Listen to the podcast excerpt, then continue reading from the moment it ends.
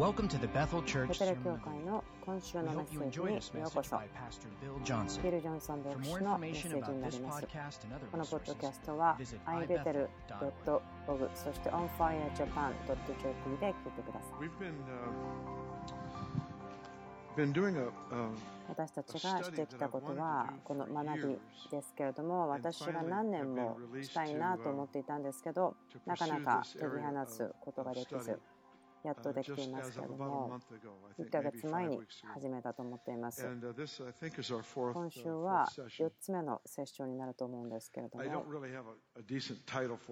まだ適切なタイトルを考えつかないんですけど、最終的にあると思うんです。でもそれはソロモンの人生からのことで、本当に私たちは神様からの挑戦的な知恵が文化、社会を形作るために必要であって、主が戦略的に人類を影響を与えていること。この知恵というのがその確信であるということ。ソロモンが神様に知恵を求めた、そのストーリー、皆さん知ってると思いますけれども、夢で神様がこうくんですね、あなたは何が欲しいのか。ソロモンが言うのは、聞く耳をくださいと言ったんです。主は言うんですね。あなたが敵の首や有名になることを範囲を求めなかった。それらを与えるけれども、でもあなたに知恵を与えようと。主が言ったんです。主が知恵というふうに言いましたけども、ソロモンが言ったのは聞く耳ということでした。私たちに何か強調してくださると思うんですけども、神様の知恵というのは聞くということ。神様の息、考え、その心、それを私たちが分かることができるようになるということ。主は人々をいろいろな場所、ソサイティ、文化の中に置いています。外側だけが変革されるんではなくて、内側から変えられるものということのためです。人々が上乾いているもの、それは株の御国の体制です。何年か前に伝道師の方がこのように言ったかと思うんです。それは人々の心の中には神様との関係のために真空を神様が作った。そして神様との関係だけがその真空穴を埋めることができます。私が提案したいのは心の中にある空洞その真空みたいなものそれは神の御国へのもの。アブラハムがヘブル11章10節と言ってますけども彼が待ち望んだ都というのはそれは都を設計し建設されたのは神ですとあります。ですから彼の心の中に望みがあって彼が見たかったものがあった。そしてそれは町のように都のように見えました。ですから私たちは自分たちの言葉や考え、ビジョン、それを個人の必要が満たされるというところから、神様の考え方として町全体、国全体がというところに変わる必要性があると思います。私たちはイエスが町を叱っているというところを聞くことができますけれども、マタイの11章のところですけれども、なぜならばイエスは町全体がイエスと共に動くか、またはイエスから離れて反対して進んでいくか、そのようにに似ていると思うんです。例えば他にもありますけれども、主がミネバという町にヨナを預言書を送って町が悔い改めて変わるということを望んでいました。一人一人のことを思っていると同じように、またイエス・ミコの花嫁というのは町です。新しいエルサレム。聖書で使っているその例え話のような、偶話のようなところがあるんです。面白いんですけども、一つはすごく美しい、でも反対に考えると、すごく理論的には全くおかしいと思えるようなことがあるんですけども、花嫁、天から降りてきて、それは町であって、それはキューブ、四角であって、それが花嫁であるというと、すごく美しいと同時におかしい、わからない。通の花嫁はそのように見えないと思います。でも主はそこから何かを語っています。その四角いスクエアというのは完全な構造があって神様の秩序がある。そしてそれに神のロマンスがあるということです。神の秩序はロマンスから出てきます。多くの人たちが人間の考え方で考えようとしますし人間の議論またはその論理によって考えようとしますけどもでもその神に委ねた人その関係によって目的と計画というのを解き放っていく。主が私たちのうちに必要というのを作っています。それは超自然的に神様によって作られたコミュニティの中で生きるという必要性です。この共同体というのは主は王国というものを表しています。彼にとってはその町都でしたけれども、イスラエルがエジプトの土地を去って約束の地に入っていきました。そしてここは予言的な絵です。それは天国ではなくて、神の御国が地に来た。御国で生きることを地上でどう生きるかということ。とても実際的な方法で表されていること。でも、主がその王としてそこにおられたということです。私がしようとしていることは、私たちの考えですね。王国ということの考え。それは神がどう自分に触れるか、自分の家族、自分の地方教会、それだけではなくって、主はいつも私たちを祝福する、立て上げるのは、周りの文化、周りの社会に触れるためですということ。神様が私たちに使っている面白い3つの例えがあるんですけども、それを話したいと思います。3つのとてもユニークな方法で書かれているんですけども、地の塩。こう言います。塩がその塩気を失ったならば味がなくなってしまったら価値がないのでもちろん捨てられてしまって人が踏んでしまいますと言っています次はあなた方は世の光です山の上に置かれた光、町は隠れることができません。私たちに対して作られたデザインはそうなんです。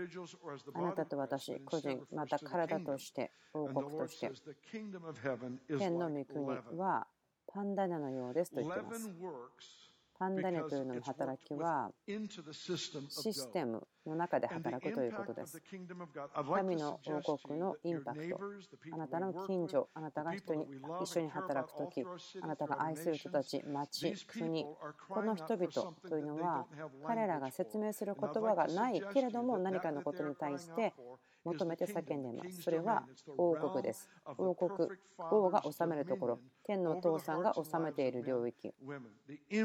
そのインパクト、人生に対して与えられるもの。イエスが王国の話を始めた時にイエスが表したこと、それは力でした。解放、癒し、神の義による正しさ。ですからその力という領域がありましたけども同時に心の貧しい者は幸いですとそのようなことを言っていますそしてそれは天の市民としての態度で地においても満たされるというような話をしている。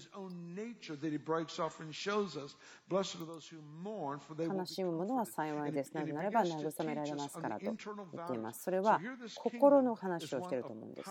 ですから力の表されるべきこと、そしてまた内側の構造それは人々が考え方また現実を見る見方の中に立て上げられるもの2つの領域があります力の領域知恵の領域興味深いんですけども長年分かりませんでした。でも、イエスがあなたが地の塩ですと言った時には、そして塩が味がなくなった。味がないという意味は、愚かだという意味です。多くの翻訳があるわけではなく単純です。愚かであるということ。塩が愚かになった時、その愚かという言葉の反対語にあたるような意味は何でしょうか？反対語になるような言葉。わかりますね。愚かさの反対は知恵だと思います。あなたは地の塩です。でも塩が愚かになったならば、こう思ってください。連鎖的に考えてみてください。パターン、プロセス、人生の中で神様の知恵。それは人々が神様から聞くという本質を持った人々が社会の中に潮のように振りまかれていく。力を受けたしもべとして社会の中に潮のように振りまかれていく。それをすることによって解決や答えを人々の必要をもたらすことができる。主はこういうふうにも言っています。あなたが世の光ですと言っています。それは町です。丘の上にある町です。どういう意味でしょうか？それは私はあなたを光としました。ですから私はあなたを人が見る場所として人々があなたに引き寄せられるところに置きます。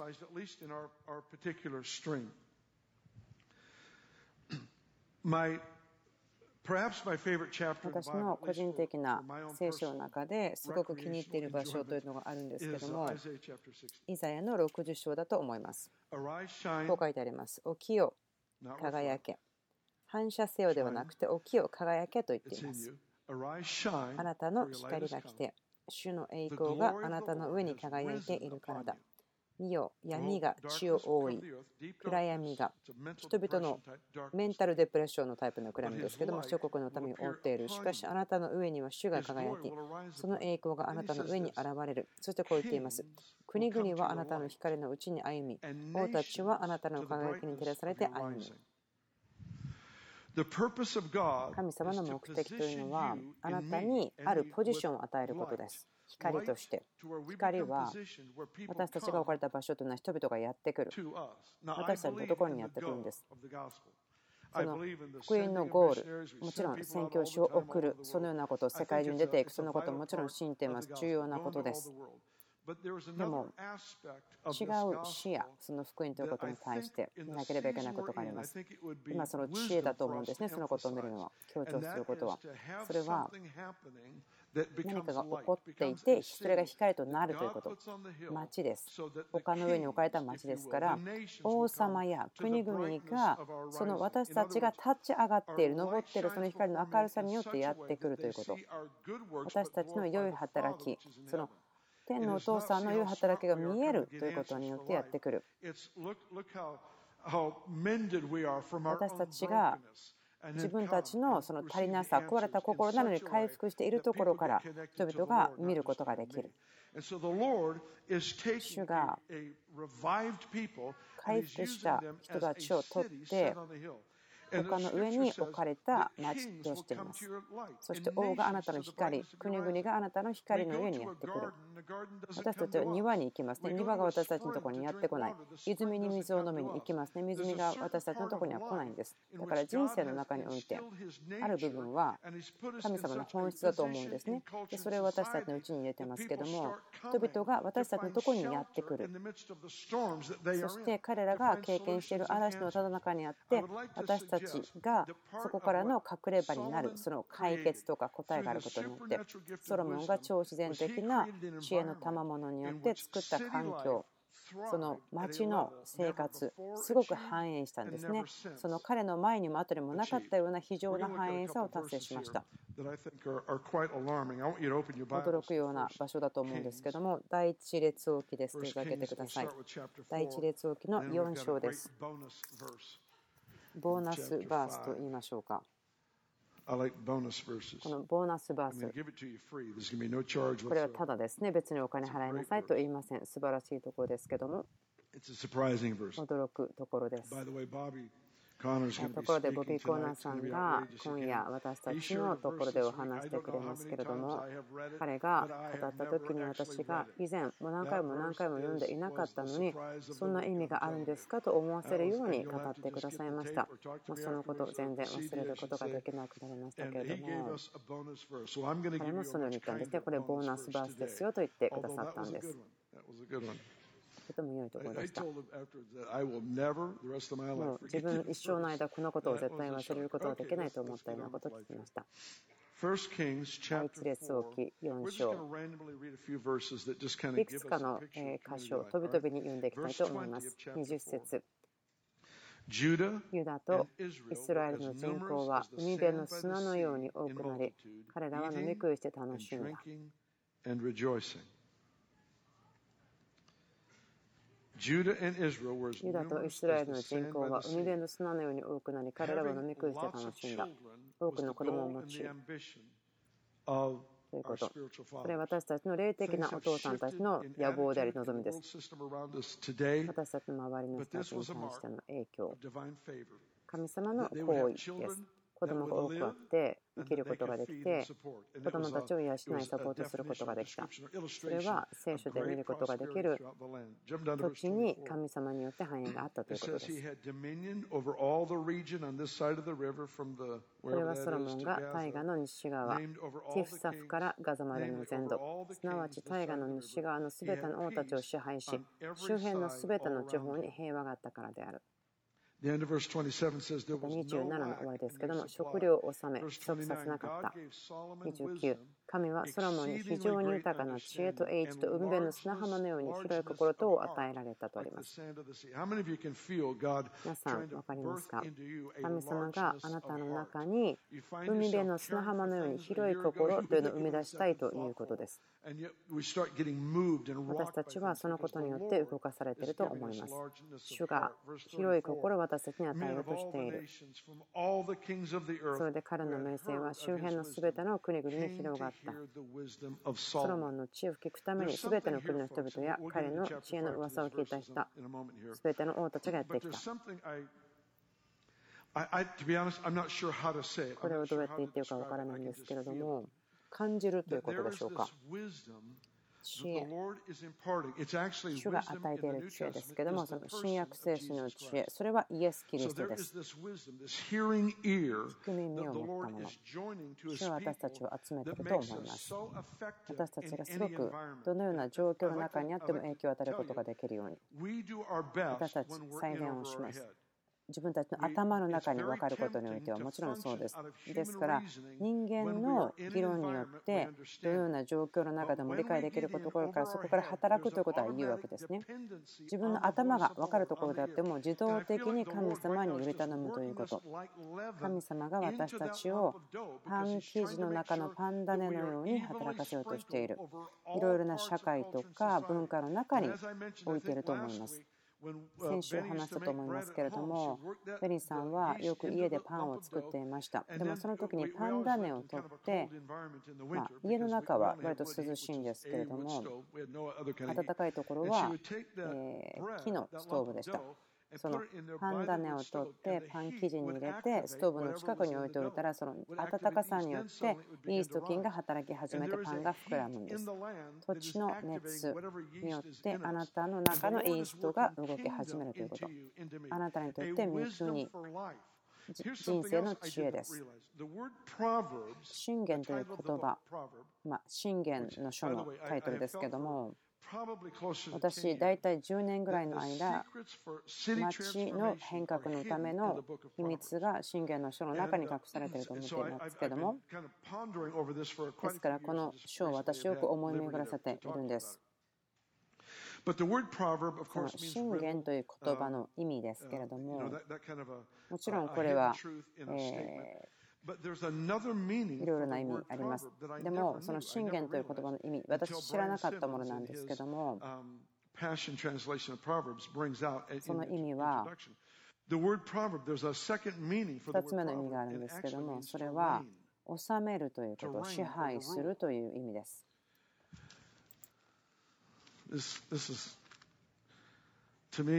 私にとっては、すごいなと思うようなことでした。恵みと義の賜物を豊かに受けている人は、一人のイエス・キリストにより命にあって支配するのです。命にあって支配するのですとあります。ローマの5章17節命にあって治める。知恵は何のためにあるんでしょうか？この声は何のためでしょうか？私たちにその場その場での教え、インストラクションを与えてくださるもの。なぜならば、主は命にあって治めるという人々を立て上げているからです。例えば、人生をどうやって歩いたらよいかわからない家族がいます。家族の中で関係を良くしたい、夢のように結婚して実現したと思ったけど、家の中での衝突とどう関係していいかわからないとか、例えば家族をどうしたらいいか、平和を持って生きるとはどういうことでしょうかとか、人々を愛するとはどういうことでしょうか、わからない人たちで歩いている人たちがたくさんいます。この部屋にいる人であったとしてもどうやって生きているのかわからないと言ってると思うんです。しかし、主が私たちに与えてくださっているのは、その賜物へのアクセスです。私たちの人生の敵が完全に打ち負かされた。神様があなたをその場所に置いているんです。スタンダードとして手本としてこのようにあなたの結婚の中で問題を解決しますよとか仕事で良くない上司であったともあなたはどう使いますよと私たちがそのようなことを表すためにプロクレームするために社会のいろんなところに置かれています。神様の知恵、賜物、天国の設計図みたいなものを持った私たちが社会のいろいろなところに送られて命にあって治めることができる。そのことによってそれを知らない人たちにとっての隠れ場、避難所となることができるためです。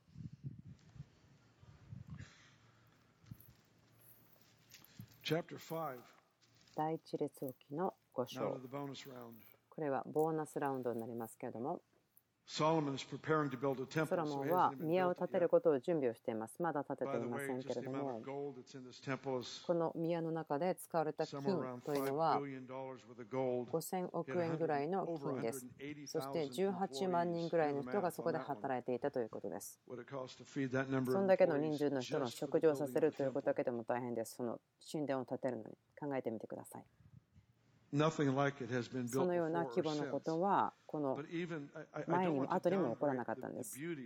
この美しさとか、この宮の素晴らしさを、この人数とかお金とか、そういうことで小さくしたくはないんですけれども、このコミュニティライフを立てるということ、私、すごく心が引きつけられます。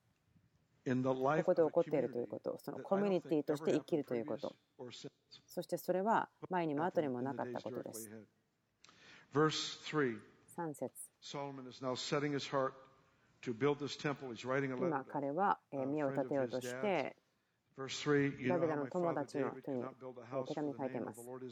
あなたがご存知のように私の父ダビデは彼の周りからいつも戦いを挑まれていたため、主が彼らを私の足の裏に置かれるまで、彼の神、主の名のために身を立てることはできませんでした。ところが今、私の神、主は周囲の者から私を守って、私に安息を与えてくださり敵対するものもなく災いを起こすものもありません。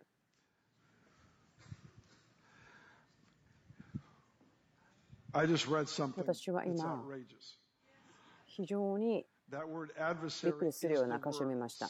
この敵対するものの敵対という意味の言葉は悪魔という意味です。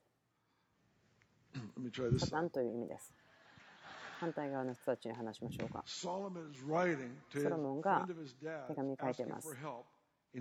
レバノンの杉が必要でしたから、私そのためにあなたを雇うことできますかというお願いのお手紙を書いていました。彼はこう書いています。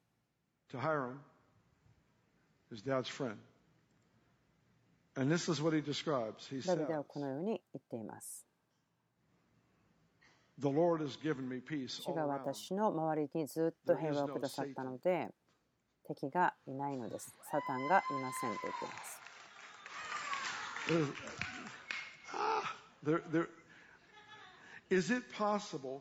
ですから、このようなあなたの人生の中に神様の地中がたくさん入っているので、敵が打ち破って入ってくることができない、そんなことは可能でしょうか。最近あった女性ですけども、とてもとても大変なところから出てきた方です。ある話をしたんですけども、彼女はよく祈りの家に行っていました。なぜならば彼女は悪霊をよく見るんです。でもその祈りの家に行くと悪霊が入ってこられないからそこに行ったというんです。彼女にとっての安全な場所、実際的にそこは安全でした。悪霊が外にいるのは見えたけれども、でも入ってこれなかった。祈りの家、エルサレム。可能でしょうか？現れた臨在、それが私たちの人生を生きるのに働き、その優秀さとか賜物が活性化され神様を礼拝しコミュニティの人生においても全ての一人一人がお祝いされる可能でしょうか？人生が敵がいないと言えるような状況で生きられることは可能なんでしょうか？とても極端なアイデアというふうにはもちろん分かっています。ソロモンイスラエルこの時は誰一人として申請した人はいません。ボーナゲンクリスチャンではありませんね。でもこのことを経験しています。イエスが死んで十字架で血を流すまで申請というのはありませんから。ですからこれは普通ではない状況です。知恵がとても影響を与えた。彼らがどのように生きたということ。でそれによって敵がいない。悪いことが起こらなかったということです。私は蛇が嫌いなんです。どのような種類であっても、毒がなくても嫌いです。とにかく蛇は嫌いなんです。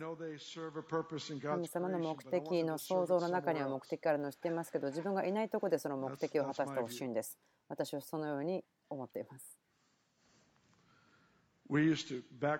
私たちは昔よくトリニティ・アルプスというところにバックパック大きなリュックを背負って行ってその荒野に行ったんですね。私の子供たちはまた行きましょうというんですけども私がそこに行くにはその荷物を背負わなければいけないので私と荷物を一緒に背負ってくれる馬を見つけてくれるまでそのような急車のきついところを登るつもりはないんですね。その上り坂をもう最近やらないことにしています。あ漁に行くときは別ですけれども、その荒野というところですね。そこには標高が高くなると木が育たないというそのような高さの線があります。蛇がいるんですけれども、昔は蛇を殺すことが違法ではなかったので、その毒蛇が出たら私それを殺していました。その荒野というところにおいては、ティンバーラインというその木がそれ以上は生えてこないという線がありました。標高が高いので。でも、スネークラインというのもあったんです。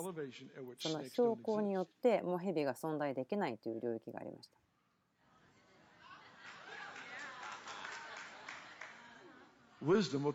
知恵があなたをそこに導きます。聞く耳があなたを人生の間ずっと追いかけてきて嫌がらせをした苦しめてきたもの。でも神様による場所。敵がその声を失う場所があるんです。奇妙なことですけれども、芝の女王がソロモンの知恵によって言葉がなくなってしまった。息ができないほど驚いたとあります。神の知恵によって驚いた。非常に驚いて息ができないぐらいびっくりしたということ。私たちの時です。神様の言葉が進んでいく。神のことを知っている人々がどのような戦い、苦しみのある場所においても神の御言葉を解き放つことができる時代です。答えというのは国が滅びることではありません。権力争いの例というのは、そのような戦いによってあるグループが全滅するとか滅びるとかそういうようなことをさせようとしていますけどもでも主は全ての国々全ての人のグループに対して計画を持っています。イエスはある人たちのために死んである人たちのためには死んでいないのではなくて全人類のための死です。支払いは全人類のためにされましたから。私たちが置かれた場所というのは世界中に危機が多い時ですでも主が私たちを理由があって置いている劇的に広がる劇的に立て上げるその計画があると思うんです。どのようになるのかまだ分かりませんけれども。でも多くのことが短い時間でされないといけないと思うんです。主が人々を立て上げ、その社会というシステムの中に送り、塩、光、パンダネとして送っていると思います。その塩というのは保存をすることができます。聖書の時代には冷蔵庫ありませんでしたから、いろいろなものを塩の中につけておきました。でも、それがここでイエスが使った部分の文脈ではないんです。イエスはその塩気という話、味の話をしているんです。あなたの人生というのは、周りの人たち、コミュニティライフ、共同体として他の人々の中にいるときに味をつけるものなんです。あなたは人生のスパイス、香味を与えるべきなんです。あなたの人生、あなたの存在、王様の主の栄光があなたの上にあるということ。命の泉として、あなたの下にある人たちに影響を与えていく、そのポジションを神が与えています。答えは、滅亡ではなく、また救い出されていればいい、それだけではなくて、福音の力がもっと表せるべきだと思うんです。旧約聖書で起こったことが今新しい契約の中で行われたことでも大きいというのはそうではないと思うんです。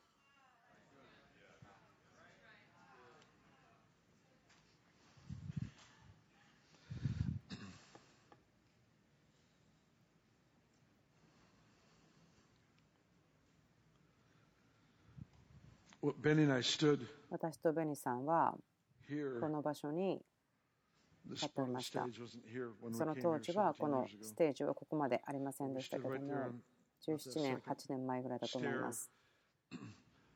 立っていて、教会が、え疲れていた時です。大体ここで私たち17、8年牧会していますけども、当時私たちがここに来て8ヶ月後ぐらいでした。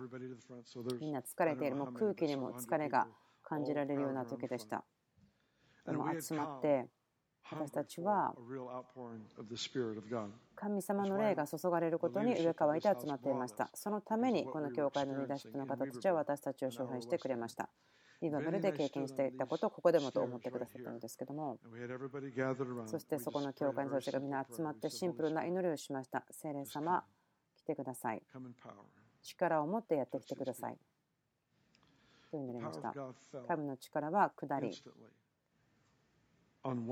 即座に一人の人の上に下りました。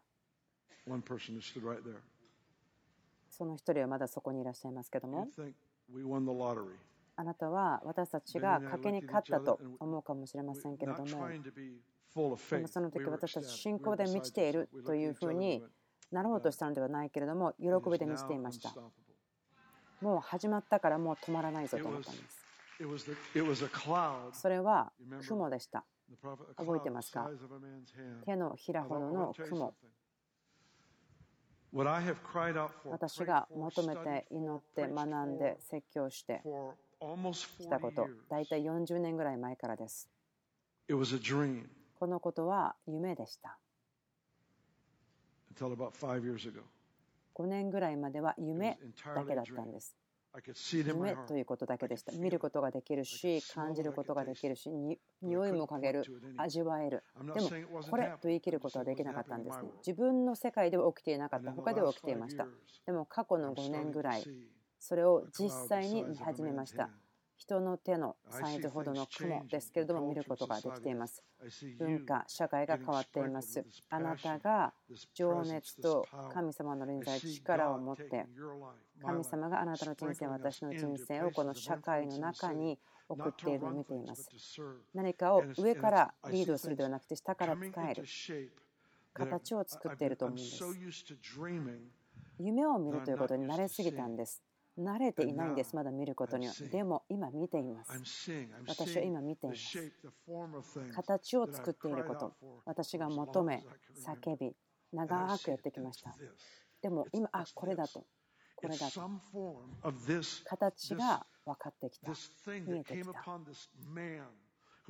の人、ダビデの子であったものに下ってきた。神様から聞くこと、そしてそれを文化、社会、影響を与えて、その町があまりにも繁栄して、すべてそこにいる人が多くの子供を持ち、繁栄した。そして銀があまりにも町が豊かだったから、石のようになったり、または何百億円もする神の家を建てても、それは全然国の体系には影響を与えなかったよもう驚くような神様の心だと思うんです。旧約聖書の文節の中で神様の心が注がれています。私たちの気がつかない約束、可能だと思えないことに対してでさえも、自分の経済が繁栄して自分の報告とかではないですね。人類に対しての栄光、清さ、人格、情熱、臨在、ソロモンが受け継いだもの、神様の臨在の心を彼はお父さんから受け継ぎました。悲しいことに途中で失いましたが、最初には臨在に情熱がありました。そのことを私たち見ます、ね。神様が私の周り全部に平和をくださったので敵がいませんということ。彼はまだここ宮を作り終わっていなかったんです。だからダビデの幕屋の中で生きていた時代です。十字架で変わったもの、変わらないもの、続いているものがありますけれども、その十字架を通しても続いているものというのがありますけれども、それの中の一つは、ダビデの礼拝です。新約聖書の信者が生きるためのえ型になりましたけども、予言からも見ることができます。エモスの9章のうちの日に私はダビデの幕屋を立て直すと回復すると言っています。24時間の礼拝、歌、心を生贄として捧げること、神様の栄光、臨在がとどまる場所となること、これが新しい契約の要求です。人の働きの15で見えますけれども、ヤコブはこう言っていますね。今が時です。今が時です。神様がやっているのはこのことです。ダビデの礼拝。続けて臨在とつながっていること。これが書かれている。わかりますか？この臨在ということが要求されていることです。すべてがその周りを回っています。このここに価値を持つこと、神の霊の臨在、いるということに価値を置くということとつながっているということです。平和の時、文化を形作り、それによって周りに敵がいなくなった。私、提案したいことがあります。この中に何かあると思うんです。今、私たちがすべきこと。祈りました。皆さんに解き放たれるように、私も解き放たれるように、知恵をイッサカルの子たちの知恵。彼らは時を知っていました。でそれによって自分たちが日々をどう生きるか知っていました。彼らが生きた時に合わせて生きることができた。もちろん聖書からいろいろな原則とか教え学ぶことができますけども今ということが書かれているところもあると思うんですドアが開かれています。人類に対して使えるために今までなかったようなことがあります。ドアが開けられています。あなたのために。チャンス、またその働き、使命、あなたが夢に見たことがないようなものあります。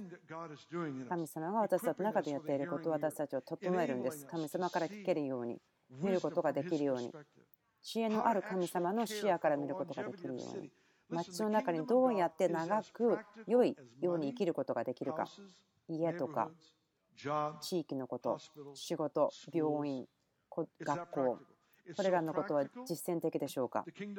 神様の御国というのはすごく実践的です。ですから、社会とか文化、すべてのところに行くことができます。神様の御国の本質がこの私たちが置かれているこの世の文化に影響します。天の設計図形を作っていく。でもそれはうますぎる話に聞こえるかもしれません。どうやって家族、夫婦の関係を良くするか。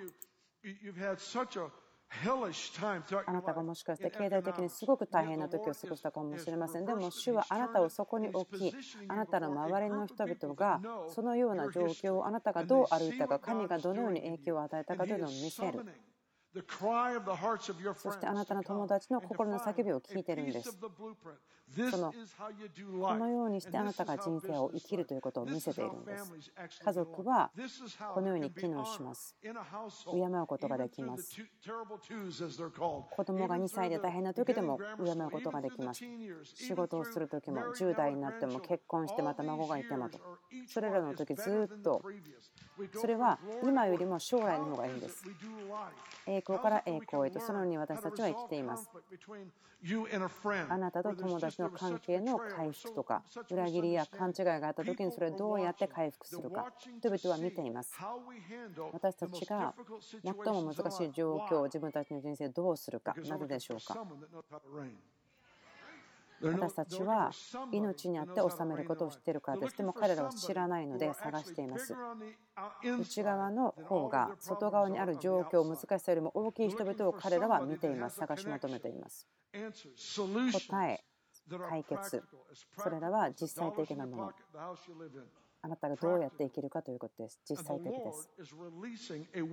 主は生きるための人生のための知恵を解き放っています。クリスさんが今日話されたことすごくいいなと思うんです。私たちが勝つために準備されなければ神様は私たちを衝突の中に送りませんよということです。聖書箇所、詩篇の105にこういう面白いところがあるんですけれども、面白いと正直に思います。こう言っています。主はイスラエルを敵よりも強くした。次の説でこう言っています。主は敵に働き、イスラエルを憎むようにした。おかしいですね。最初にイスラエルを強くし、そして敵がイスラエルを憎むようにしたと。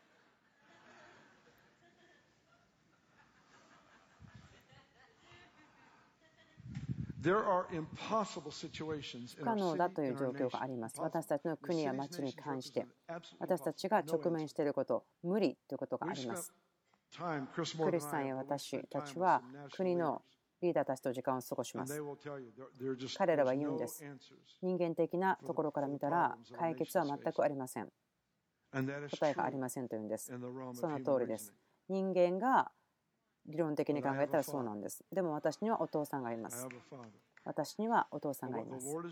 主がしていることは人々を取り、聞くことを教え、そして語ることを教える。状況の中で働く。その不可能と見る状況の中で働くんです。神様は偉大に不思議さを持って働くその力を表した。傷ついた心を癒す。家族、町、個人、国々を癒す、回復することを見せたい。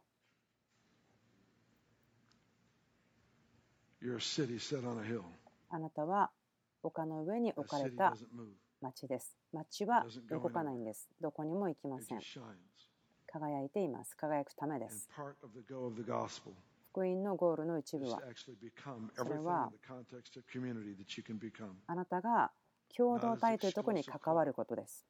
どのような場所、状況であったとしても。私たちの周りの人たちの益のために与えることができる人々。主は戦略を解けなっています。私が知識やカウンセリングを与えることができないような状況、ここに部屋に座っている方たち、またベテル TV を見ている方たちがいろいろなポジション、場所に置かれています。社会の中に。とても重要です。ここ最近、このことを考えたり教えたりしていますけれども、リフォーメーションのプロセス、変革のプロセス、神様はいつも貧しい人たち、そのグラスルーツ、下の方から変化は行われてきますけども、でも文化に影響を与える、社会に影響を与える、そのマインドモルダー、考え方を形で作る方たちは、一番下ではなくて上の方にいるんです。神様の動きが下から動き始めてそのレベルまで動いていく。神様が人々を上の方に場所を与えていく。普通の自分に与えられた影響の外にあるところに行くことができるその文化を変化を与えるそのマインドモルダーたちに影響を与えていく神の波動き。社会の上の方にいる人たちに影響を与えていくその呼ばれているのは支配するのではなくて使えるため。あなたがもし大統領とか王様とか社長とか芸能人とか。でもあなたの心が壊れてしまっているならば神様はあなたに回復を与えることができます。計画があります。あなたと共にいてあなたを助け、神様の祝福、豊かさを与えることができます。あなたの人生に持っている計画する人間の能力や理解の外にあるものです。でも神様はそこに命を持って計画を持っています。あなたたち、私たちの心が痛むほどに求めるのもそこにあります。私たちみんな心の中に町のようなサイズの信仰があるんです。神の王国を求める心。その王と王国を求める心があります。この話はまた後にしますけれども。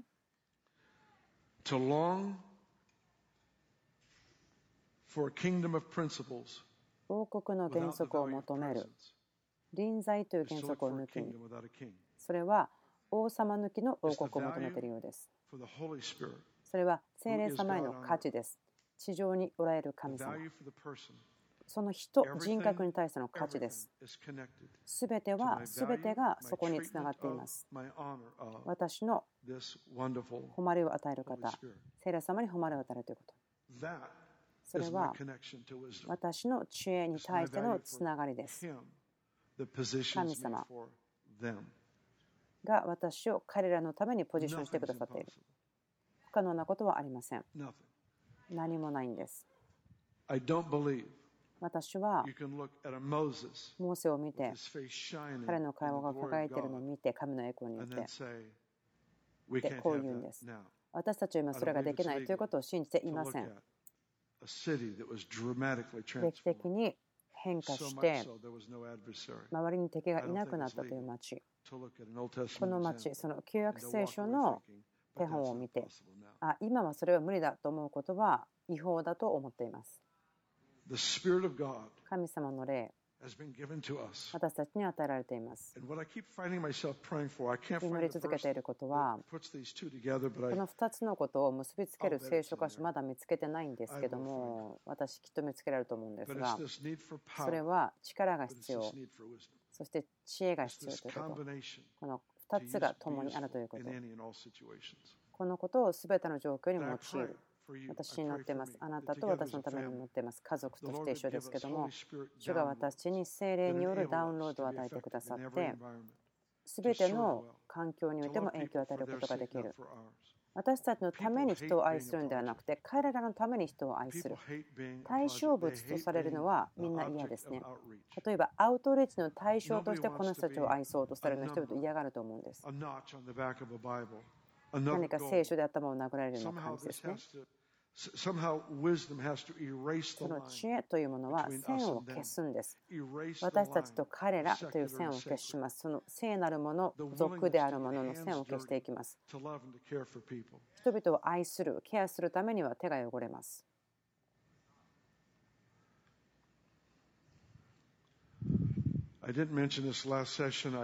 前のセッションでこのことを言わなかったんですけども、私が信じていることは、主が私たちの街の中で素晴らしい変革の働きをすでにされているということです。それは残るように影響を与えます。そのことを宣言します。カルバンがジュネーブの町にしたように100年前ですけども、今日であってもまだその影響と祝福の下に存在しています。神様が町にそのようなものを解き放したいことを宣言します。すべての地上に信じています。スネークラインの上に生きることは可能です。私は信じています。空を見て、形が作られていくのを見ることは可能だと思います。祈っていることが全部現れているわけではないけれども、人の手のサイズの雲は見ています。神様が地で働きをされるところですから。祈り会の時の話をしたでしょうか？じゃあこの話で終わりましょう。先週話したかなと思ったんですけども、まあ、繰り返すのもいいでしょう。たくさん人がいますから、新しく来た人がいますね。祈り会にいました。カリフォルニアのお友達のところですけども、素晴らしいミッション、素晴らしい教会。そこである方と会いました。男性ですけども、E メールで連絡が取っていたんです。ニューヨークから来た方です。素晴らしいリーダーですけども、彼とそこで会って、まあ、そこでは礼拝があって、プレイヤーミーティングがあって、素晴らしいバンドがステージで礼拝をリードしていて、本当に良い日でした。その壁のところに立っていたんですけども、マイクさんという方が来て私に言ったんです、祈っている時に、ビルさん、神様は街を見ています。全体が神に属している街を見ています。神がその一つの町を得ることができたら、国全体にダウンロードすることができますよと言ったんです。私たちの町とか、神様の計画で町がどういうことかって話をしました。多分20分か30分話してたと思うんですけども、また違うところに立っていたんですけども、素晴らしい女性の隣に立っていました。ボブさんとしてジン・クラウザーという方ですけども、礼拝してて彼女が私の隣にやってきてこう言ったんです。ビルさん、神様、町を求めている。同じ言葉です。一言一言が同じだったんです。神様は町に対して働いている。町全体が神様に属している町を神様が一つの町を得ることができたらそれは国全体に対してのダウンロードができる主が町で収穫というふうに言った時に私はこう思わないんです町の人全員がボンナゲンするということ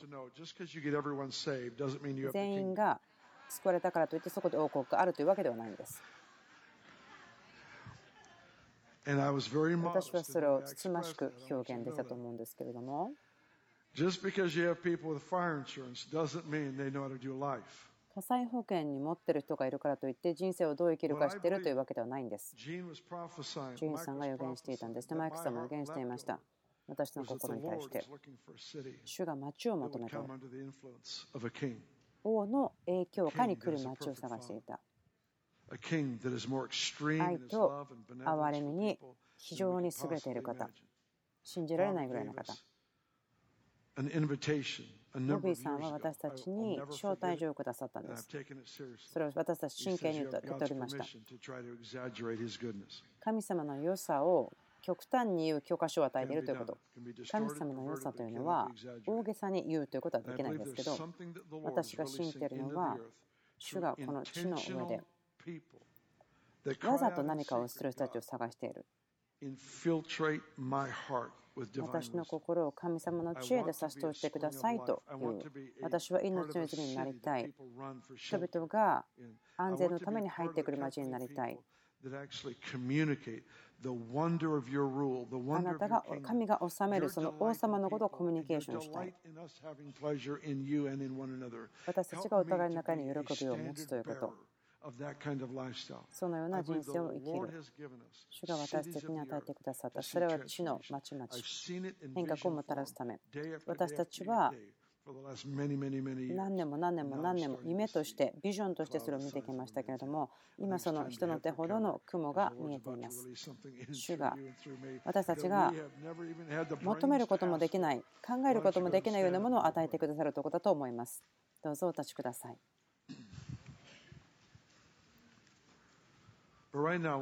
今、私たち祈りたいんですけども、ミニストリーチームの方たち前に来て、イエス様に初めて会います、イエス様初めて受け入れますという方、この方たち、導いてくれますね。今日がその時ですから待たなくてもいいです。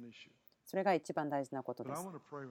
私たちが祈りたいこと、この部屋の中に変革をもたらす人々がいます。知恵を持って、ソロモンが持っていた以上の知恵を持っていける人たち。あなたをもっと賢くするだけではなくて、知恵、臨在というところから来るもの、お父さん祈ります。神様の知恵が私たちの心をしっかりと捕まえてくださって収めることができるようにそれが広がっていきますように。また他の場所国から来ている私たちの友達のためにもなります。共に立ちますけども私たちが私たちの街に影響を与えることができる夢を見るだけではなくてでも心から情熱を持って叫ぶことによって街が変わっていくことを見る。あなたに捧げられる。地の宝として。町々。あなたの世界をよく表すことができるように。全能な力強いイエス様の皆によって祈ります。アーメン。ある考えを喋って終わりたいんです。ね。もう一回喋ってますけども、2回締めることができるんです。これが最後の締めになりますけども、主の祈りですね。この天にあるようにしてもなりますように。これ私たち、人的な祈りと特に言っていますね。人的な祈りというのは、人。この人というのは軍事用語なんです。人々のグループが街を、例えば、えピレパイ、とても変化があった。だから、まるでそれはローマの文化、本質、それが鏡のようにそっくりそこにあったということです。ですから、ローマからピリパイに来たら、家にいるように感じた。天、言われます。この世があなたが街を歩く時がそれが天を歩いているように心地よく感じてほしい。天にあるように地でもしてください。私たち神様からもらったする仕事働きはそれです。主的な祈りを祈ってそしてこの首都的な街に変革をもたらしましょう今週のメッセージ聞いてくださってありがとうございます。ibetel.tv また ibetel.org また onfirejapan.jp などで視聴していただくことができます。